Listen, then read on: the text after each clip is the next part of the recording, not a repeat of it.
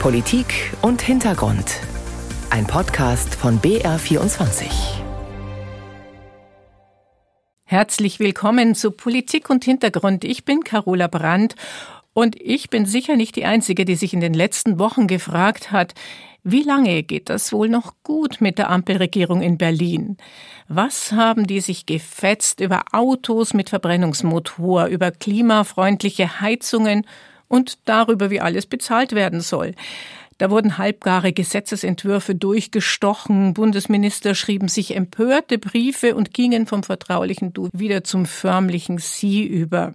Es kann nicht sein, dass in einer Fortschrittskoalition nur ein Koalitionspartner für den Fortschritt verantwortlich ist und die anderen für die Verhinderung von Fortschritt. Ich glaube, da haben wir alle keinen Bock drauf. Man schweigt sich auseinander und man diskutiert sich zusammen. Wirtschaftsminister Habeck von den Grünen und Finanzminister Lindner von der FDP waren das. Jetzt hat sich das Dreierbündnis unter SPD-Führung nochmal zusammengerauft und alle beteuern, läuft wieder. Der Kanzler, der gibt den Takt vor. Unser Land braucht mehr Tempo, ein Deutschlandtempo, damit das alles gelingt.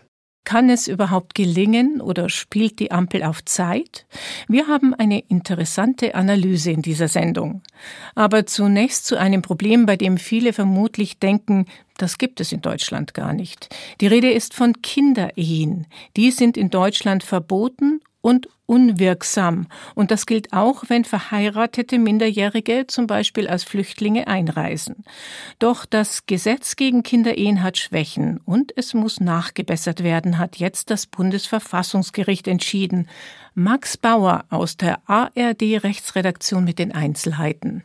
Als 2015 und 2016 Hunderttausende Menschen vor dem Krieg in Syrien nach Deutschland flüchteten, wurden Kinderehen rasch ein Thema. An die 1500 verheiratete Minderjährige lebten Mitte 2016 in der Bundesrepublik. Die Berliner Politik meinte damals, schnell handeln zu müssen. Im Sommer 2017 wurde das Gesetz zur Bekämpfung von Kinderehen verabschiedet. Die wesentliche Neuregelung, wenn ein Partner unter 16 ist, sind im Ausland geschlossene Ehen automatisch unwirksam. Bei 16- bis 18-Jährigen kann die Ehe durch ein Gericht aufgehoben werden. Schon damals gab es Kritik von Fachleuten an der pauschalen Regelung für unter 16-Jährige. Nicht, weil sie die Kinderehe schützen wollten, sondern weil ihnen die Einzelfallprüfung durch Gerichte wichtig ist. Denn in Einzelfällen kann das Eherecht minderjährige Ehepartner auch schützen. Ist die Ehe hingegen automatisch unwirksam, entfallen alle familienrechtlichen Ansprüche. Die Neuregelung landete vor Gericht wegen der Klage eines Mannes aus Syrien. 2015 hatte er in Syrien seine Ehefrau geheiratet, er war damals 21, sie 14. Zusammen flohen sie vor dem Krieg über die Balkanroute nach Deutschland. Das Paar wurde getrennt, die Frau kam in eine Jugendhilfeeinrichtung und unter die Obhut des Jugendamtes. Der Mann klagte dagegen bis zum Bundesgerichtshof. Der hielt das pauschale Verbot von im Ausland geschlossenen Kinderehen für verfassungswidrig und schaltete das Verfassungsgericht ein. Der BGH meinte, der Gesetzgeber habe sich keine Gedanken über die Folgen gemacht, wenn eine Kinderehe automatisch nichtig sei. Das Grundgesetz sehe für Ehe und Familie einen besonderen Schutz vor, insbesondere seien Ehepartner füreinander verantwortlich. Sei die Ehe einfach nichtig, könne das für minderjährige Ehepartner auch negative Folgen haben, so verlieren sie beispielsweise Ansprüche auf Unterhalt. Das Bundesverfassungsgericht ist dem nun gefolgt und hat das Gesetz zur Bekämpfung von Kinderehen für verfassungswidrig erklärt. Die Richterinnen und Richter stellen dabei aber ausdrücklich klar, ein Verbot von Kinderehen ist möglich, vor allem um minderjährige Mädchen zu schützen. Der Gesetzgeber darf dafür auch die Ehe für unter 16-Jährige pauschal für unwirksam erklären und es braucht auch nicht unbedingt eine Einzelfallprüfung. Aber das Verbotsgesetz von 2017 habe die Folgen einer unwirksamen Kinderehe nicht geregelt. Sei die Ehe unwirksam, müsse dennoch der soziale Schutz der minderjährigen Partnerin gewährleistet sein. Wie wichtig den Richterinnen und Richtern beides ist, das Kinderehenverbot und der soziale Schutz zeigt sich auch daran, dass sie selbst eine Übergangsregelung geschaffen haben. Das Gericht sagt, die Politik muss bis 2024 die Kinderehe verfassungsgemäß neu regeln. Bis dahin gilt, das pauschale Kinderehenverbot bleibt bestehen. Kinderehen mit unter 16-jährigen Partnerinnen sind unwirksam. Damit die Minderjährigen trotzdem sozial abgesichert sind, gilt für sie ab sofort das Scheidungsrecht. Sprich, minderjährige Partnerinnen einer unwirksamen Kinderehe können Anspruch auf Unterhaltszahlungen haben. Soweit Max Bauer aus der ARD Rechtsredaktion. Kinderehen bleiben also verboten, aber die Minderjährigen müssen noch besser geschützt werden in Zukunft, damit das Verbot mit der Verfassung vereinbar ist, sagt das oberste deutsche Gericht. In Berlin bin ich verbunden mit Maike Riebau. Sie ist Juristin bei der Kinderschutzorganisation Save the Children. Frau Riebau, hat Sie die Entscheidung des Verfassungsgerichts überrascht? Ja, tatsächlich ein bisschen, kann man sagen. Also aus unserer Sicht hat das Urteil sowohl ein paar positive Aspekte, aber tatsächlich auch ein paar Facetten, die wir uns ein bisschen anders gewünscht hätten. Positiv ist sicher zu sehen, dass hier das Bundesverfassungsgericht eben gesehen hat, dass wenn man die Ehe einfach pauschal aufhebt, dass man dann die betroffenen Menschen ziemlich schutzlos dastehen lässt, was eben oft auch mhm. gerade dann die Ehefrauen betrifft. Negativ ist aber tatsächlich, dass hier wieder der Einwand, den wir schon im damaligen Gesetzgebungsverfahren gemacht haben, nämlich, dass der Einzelfall eben hier einfach ganz, ganz wichtig ist, eben wieder keine Rolle spielt. Wird denn jetzt künftig, wenn also das Gesetz neu geregelt ist, der Einzelfall berücksichtigt? Also wenn es richtig gut ausgestaltet wäre und tatsächlich Kinderrechte ernst nehmen würde, dann würde es von vornherein eine Einzelfallprüfung mit beinhalten. Es gibt ja einen wichtigen Punkt darin. Natürlich sind manche von diesen Personen oder jetzt sagen wir mal Frauen, über die wir reden, zum Teil in Ehen gezwungen worden und manche aber auch nicht. Und ich glaube, um diese Entscheidung zu treffen, ähm, warum will eine Frau vielleicht in einer Ehe bleiben, dafür muss man sich eben Zeit nehmen. Und das heißt, dafür muss man SozialarbeiterInnen, PsychologInnen und anderes Fachpersonal mit in diese Entscheidung einbinden und sie eben mit Ruhe und Bedacht führen. Und das wäre unser Anliegen. Wenn ich das jetzt mal richtig verstanden habe, ist es durchaus möglich, wenn die Betreffenden älter sind, dass sie sich dann entscheiden, dass sie mitsprechen. Genau. Allerdings wird es nicht von vornherein so mit einbezogen. Insofern gibt es nach wie vor diesen sehr pauschalen Verbotsgrundsatz, der aus unserer Sicht zu weit geht. Ehrlicherweise sind das sogar gar nicht so wenige Fälle von denen, die so zu uns herangetragen wurden. Wenn jetzt zum Beispiel der eine Ehepartner 17 war und der andere 18 oder 19. Also so oft ist die Altersdifferenz gar nicht so groß, unserer Erfahrung nach, bei den Fällen, die hier nach Deutschland kamen. Und dann ist es ein bisschen absurd, wenn man diese Ehe dann pauschal auflöst und dann irgendwie fünf Monate später, wenn die eine Person auch das 18. Lebensjahr erreicht hat, auf einmal wieder sagt, so und jetzt ist natürlich alles anders und ihr könnt heiraten. Und was passiert dann konkret? Also wenn Minderjährige einreisen, die verheiratet sind, oder oft ist es ja so, dass der Altersunterschied dann doch gewaltig ist, dass dann also erwachsene Männer mit äh, minderjährigen Ehefrauen einreisen. Was passiert mit diesen Menschen? Wird da die Ehe dann sofort für ungültig erklärt? Und was passiert mit den Frauen?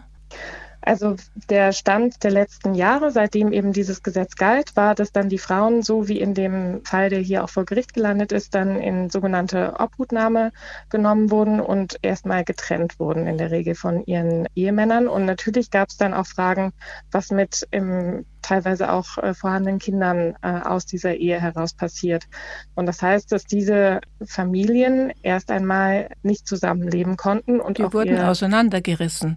Genau, die wurden auseinandergerissen und hatten auch da keine Möglichkeit, groß Einfluss drauf zu nehmen, weil dann quasi die deutschen Behörden ihr ja auch eigentlich sehr richtiges und wichtiges Verfahren der Inobhutnahme, die ja ähm, ganz konkret dem Schutz von unbegleiteten, geflüchteten Minderjährigen gilt. Ähm, ein Verfahren, das aus gutem Grund sehr hohe Schutzmaßnahmen vorsieht, das aber hier aus unserer Sicht manchmal einfach zu weit geht und eben dann äh, im schlimmsten Fall die Trennung von Familien über einen unbestimmten Zeitraum auch mit sich bringen kann. Und wo sind denn dann klar, die Kinder, wo sind denn dann die Kinder hingekommen? Zu den Müttern Normalerweise werden die dann eigentlich mit den Müttern mitkommen. Aber natürlich ist es hier auch eine Frage, wie die örtlichen Jugendämter vorgehen. Mhm. Also man sieht schon, es ist nicht ganz so einfach, aber ganz grundsätzlich mal. Save the Children hat eine Studie veröffentlicht vor zwei Jahren und darin heißt es, Frühverheiratung ist eine der schlimmsten und tödlichsten Formen sexueller und geschlechtsspezifischer Gewalt gegen Mädchen. Was bedeutet es für Kinder, vor allem für Mädchen, wenn sie mit 12, 13, 14 Jahren verheiratet werden? Wenn Ehen ähm, vermehrt mit Kindern und Minderjährigen geschlossen werden, dann ist das oft ein Resultat von extremer Not. Wir mhm. sehen das jetzt in Afghanistan ganz aktuell. Wir haben das infolge der Corona-Pandemie gesehen, dass natürlich äh, da, wo die Not am größten ist, wo vielleicht auch noch Kriege und Konflikte dazutreten, da steigen auch die Zahlen äh, von minderjährigen Ehen ganz stark. Und das, was wir in unserer praktischen Projektarbeit sehen, ist, dass es einfach oft die verzweifeltsten Eltern sind, die sich nicht anders zu helfen wissen und dann eines ihrer Kinder in eine vermeintliche Schutz- und sorgegebende Eheverbindung geben, auch um den anderen Kindern dann eine Chance zu geben. Also es ist aus unserer praktischen Erfahrung weniger eine moralische oder dogmatische Frage und sehr viel mehr eine ganz, ganz praktische Notlage. Weltweit ist es ja ein sehr verbreitetes Phänomen. Die Kinderehe, nach Angaben von UNICEF, gibt es schätzungsweise 650 Millionen Mädchen und 115 Millionen Jungen, die vor ihrem 18. Geburtstag verheiratet werden. Was könnte denn diese Kinder weltweit besser schützen? Hilft eine feministische Entwicklungspolitik, wie sie von Ministerin Svenja Schulze verfolgt wird, wenn also Hilfsgelder, also deutsche Gelder, vorwiegend in Projekte fließen, die Frauen und Mädchen nutzen? Das ist auf jeden Fall ein richtiger Weg und das wurde aber tatsächlich auch schon vorher gemacht. Die feministische Entwicklungs- und auch Außenpolitik können hier natürlich nochmal unterstützend helfen.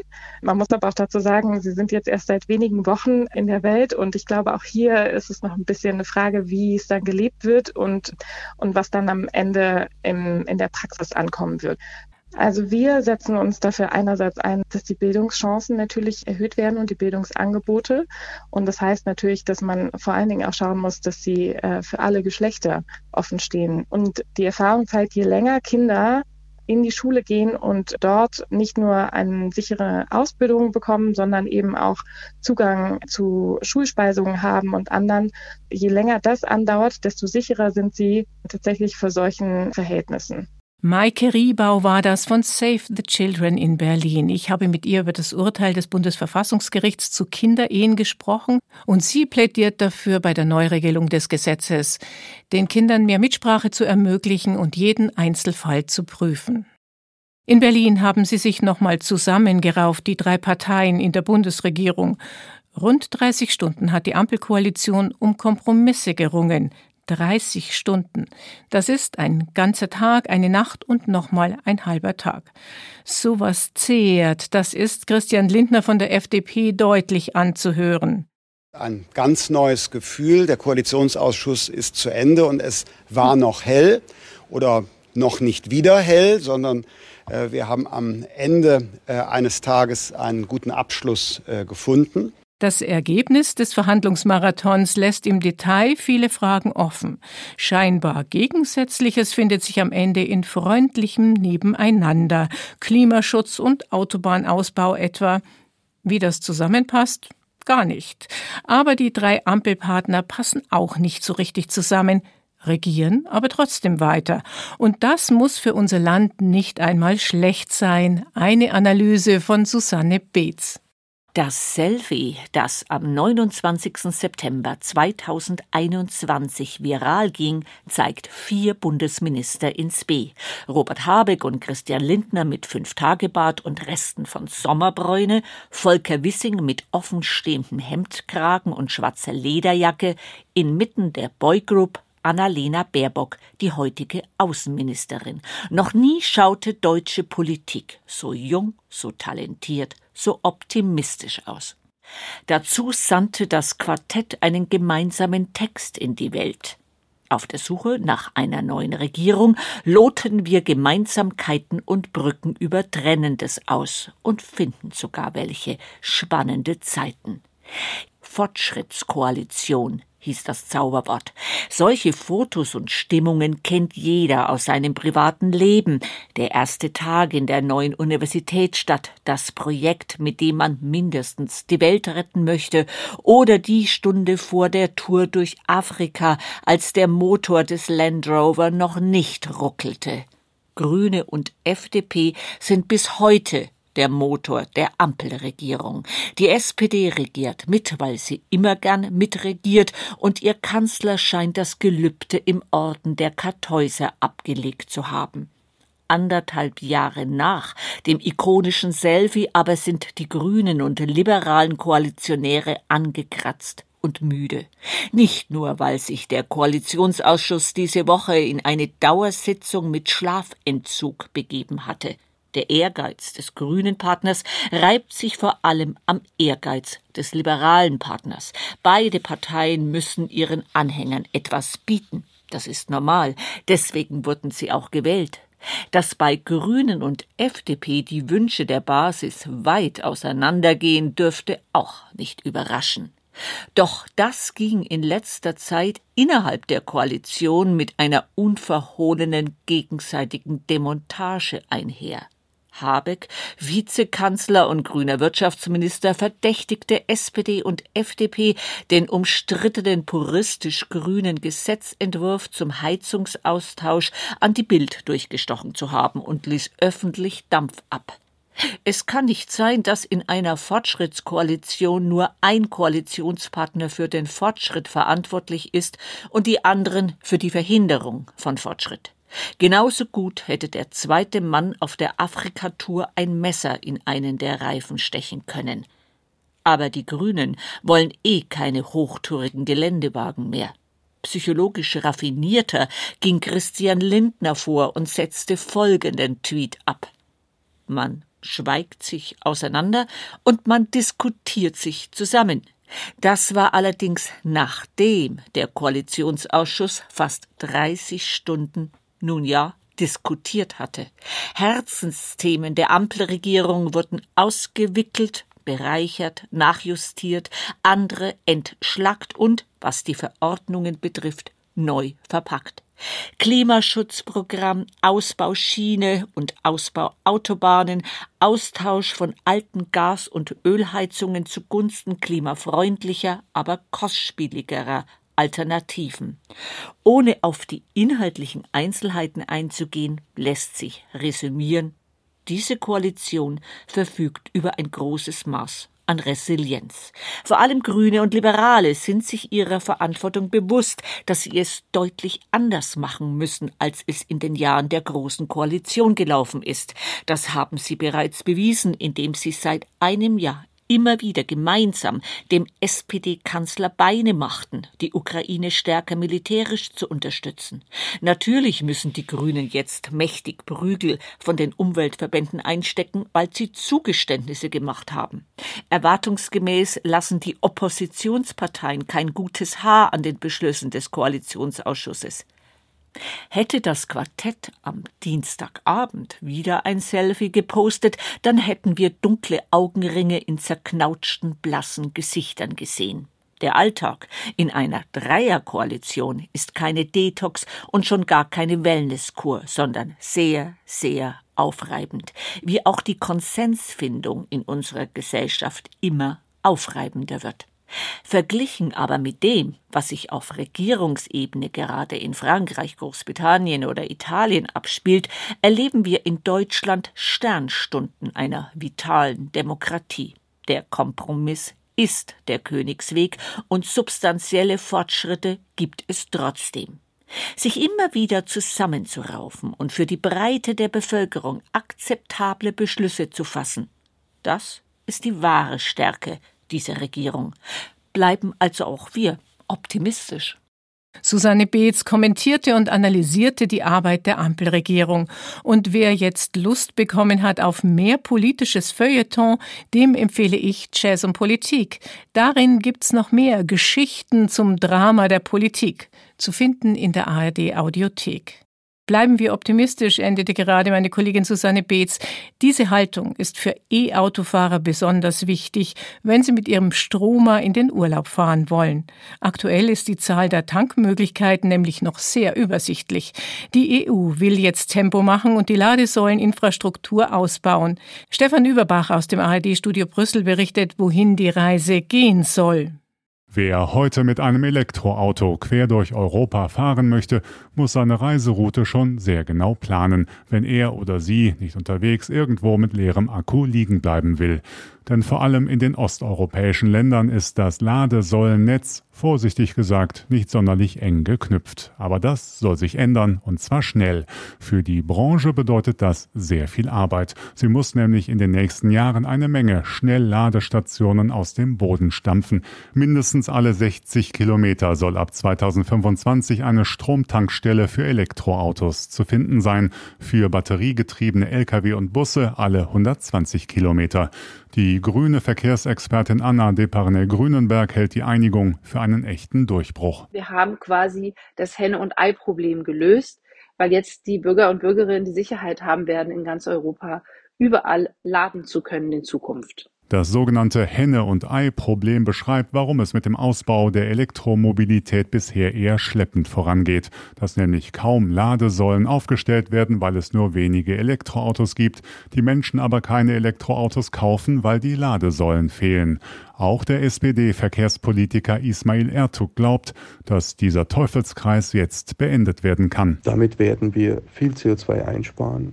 Wir haben viel Gelder dafür zur Verfügung auf der europäischen Ebene. Wir wissen, dass die Mitgliedstaaten unterschiedlich ambitioniert an die Sache herangegangen sind. Aber eines ist klar, dass man diese Infrastruktur europaweit ausbauen muss, um eben auch die psychologische Barriere bei Kunden wie auch bei Unternehmen ein für alle Mal zu durchbrechen. Die Vorgaben gelten zunächst für die wichtigsten europäischen Straßenverbindungen. In Deutschland gehören unter anderem die meisten Autobahnen und Bundesstraßen dazu.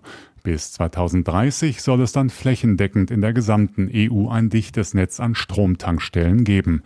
Die Preise müssen an den Ladesäulen pro Kilowattstunde angezeigt sein, damit sie vergleichbar sind und die Kunden keine teuren Überraschungen erleben. Abgerechnet werden soll per EC oder Kreditkarte, damit das Aufladen von Elektroautos nicht komplizierter ist als das normale Tanken.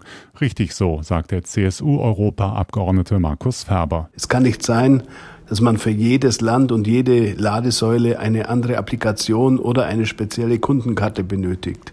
Alles muss verbraucherfreundlich sein, wenn wir wollen, dass die Einführung der E-Mobilität auch wirklich gelingt. Gemessen an der Zahl der zugelassenen Autos stehen im Moment die mit Abstand meisten Ladesäulen in den Niederlanden. Dahinter folgen Norwegen und Schweden. Deutschland liegt im Mittelfeld. Schlusslicht der Tabelle ist Griechenland. Aber auch in Rumänien, Bulgarien und den baltischen Ländern müssen die Fahrer von Elektroautos lange nach einer Auflademöglichkeit suchen. Jedenfalls noch alle 60 Kilometer eine E-Tankstelle entlang von Fernstraßen. Das ist das Ziel, auf das sich EU-Parlament und Mitgliedstaaten geeinigt haben, Stefan Überbach berichtete. Die vergangenen Wochen sind geprägt von Streiks und Massendemonstrationen wie lange nicht. In Frankreich protestieren Hunderttausende gegen den bereits beschlossenen späteren Rentenbeginn. Auch in Großbritannien und Portugal jagt ein Streik den anderen. Flughäfen und Eisenbahnverkehr sind betroffen. In Deutschland kämpft der öffentliche Dienst für mehr Lohn. Aber in Israel, dort geht es bei den Großdemonstrationen gegen die geplante Justizreform um alles, um die Rettung der Demokratie. Ein Kommentar von Jan-Christoph Kitzler aus dem ARD-Studio Tel Aviv. Die letzten Tage haben gezeigt, wie weit Israels Premierminister Netanyahu bereit ist zu gehen, um sich an der Macht zu halten. Mit den Plänen der sogenannten Justizreform, die seine Koalition im Eiltempo durchs Parlament bringen wollte, hat er Israel einen erheblichen Schaden zugefügt, auch wenn er jetzt das Tempo herausnimmt. Israel ist unter Netanyahu international deutlich isolierter. Das Verhältnis zum wichtigsten Partner, den USA, ist abgekühlt wie lange nicht. Schon seit Wochen wartet Netanyahu auf eine Einladung ins Weiße Haus. Wohin er auch reist, ob nach Berlin, Paris oder London, schlägt ihm die Sorge entgegen, ob Israel ein demokratischer Rechtsstaat bleibt. Israels Wirtschaft spürt jetzt schon, wie sich das Investitionsklima verschlechtert. Netanyahu wollte immer für die liberale Start-up-Nation stehen. Nun überlegen Investoren, ob ihr Geld anderswo nicht besser angelegt ist oder haben bereits Kapital abgezogen. Denn Rechtssicherheit und eine funktionierende Justiz sind wichtige Standortfaktoren. Die Justizreform ist aber vor allem auch ein Problem für Israels Sicherheit. Denn während sich Netanyahu um konkrete Probleme hätte kümmern müssen, wie das iranische Atomprogramm, eine drohende dritte Intifada oder die Hisbollah-Miliz im Libanon, hat er viel Energie dafür verwendet, der Regierung die Kontrolle über die Justiz zu sichern. Und der Riss, der mitten durch die israelische Gesellschaft geht, der im Streit um die Reform immer tiefer geworden ist, zieht sich auch durch den Sicherheitsapparat. Anstatt das Problem zu sehen, hat Netanyahu lieber seinen Verteidigungsminister entlassen, der einen Stopp der Reform gefordert hatte und Israels Verteidigungsfähigkeit in echter Gefahr sieht. Nebenbei, wenn die Sicherheit Israels Teil der deutschen Staatsräson sein soll, ein Satz, der zum Standardrepertoire deutscher Politiker gehört, dann sollte man sich fragen, ob Netanyahu, der mit der Sicherheit Israels zockt, noch ein guter Gesprächspartner ist. Jetzt hat Benjamin Netanyahu also die Reform vorerst angehalten. Angeblich will er den Dialog, doch man sollte sich nicht täuschen lassen. Um Dialog ging es bei diesem Projekt noch nie, eher um alte Rechnungen mit der Justiz, Machterhalt und antiliberale Ideologie. Bezeichnend ist, was Jaref Levin, Netanyahus Justizminister, sagte, wir müssen smart sein, wir bringen das Gesetz später durch. Dafür, dass es keine nennenswerten Kompromisse geben wird, stehen vor allem auch seine in Teilen rechtsextremen Koalitionspartner, denen Netanyahu sich ausgeliefert hat. Ohne sie wäre die Macht dahin. Und alle zusammen haben sie noch viel vor, zum Beispiel den massiven Ausbau der Siedlungen im besetzten Westjordanland. Das Reformpaket ist im Parlament schon weit vorangekommen, daran ändert der Aufschub nichts, nur wenige Entscheidungen im Plenum und Israel wäre ein anderer Staat. Das Einzige, was Hoffnung macht, sind die vielen, vielen Israelis, die in den letzten Wochen im Protest auf der Straße waren, die wollen, dass ihr Land ein liberaler Rechtsstaat bleibt. Sie haben gezeigt, wie viel Demokratie in Israel steckt. Ein Kommentar von Jan Christoph Kitzler über die Gefahren für die Demokratie in Israel. Das war Politik und Hintergrund. Ich bin Carola Brandt und wünsche noch eine spannende Podcast-Zeit.